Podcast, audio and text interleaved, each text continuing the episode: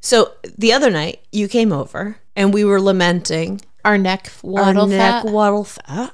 yeah. And I made the comment, it was sort of off the cuff, but then I've been thinking about it that if I put a big chip clip at the back of my neck, Yep. it would tighten it a little bit. It would. and it doesn't look artificial. It doesn't. it's just a, a slight tightening. It's a slight tightening. I think it would be hard to sort of mask it in the back. Well, if you're on Zoom though. Oh no, if you're on Zoom, I mean, there's all kinds of as I I've go proven. out on a date. Well, that's what I was trying to figure out. Like, what could you do? So it occurred to me a long time ago. We had a Yes. podcast about piercings and With the people. lacing. yes, in their in their Yes. backs, right? Yes. Why can't you lace your skull I don't know why you and wouldn't. tighten it, and then let the hair grow? Yeah. And then as No you one would need ever it to be know. more tightened, Unless they grab behind your head to like give you a big smooch, they might feel it, but No, I mean I have a lot of you- you know You do have a lot of hair. Hair's got a lot of hair. Like they're not gonna feel it. They're gonna be no. They're that's brilliant, Jennifer. not, seriously.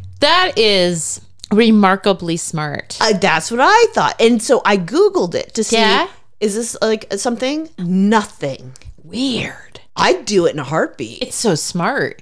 and easy. You could use very like thin uh, lacing so that it's not even noticeable. you could use fishing line. It could go right up your neck. It's fucking invincible. Oh my god. You just tighten that shit as you need it. Oh, I'll do it You in a be heartbeat. our you be our guinea pig. yeah, no, I'll do it. We'll see. Tighten that shit up.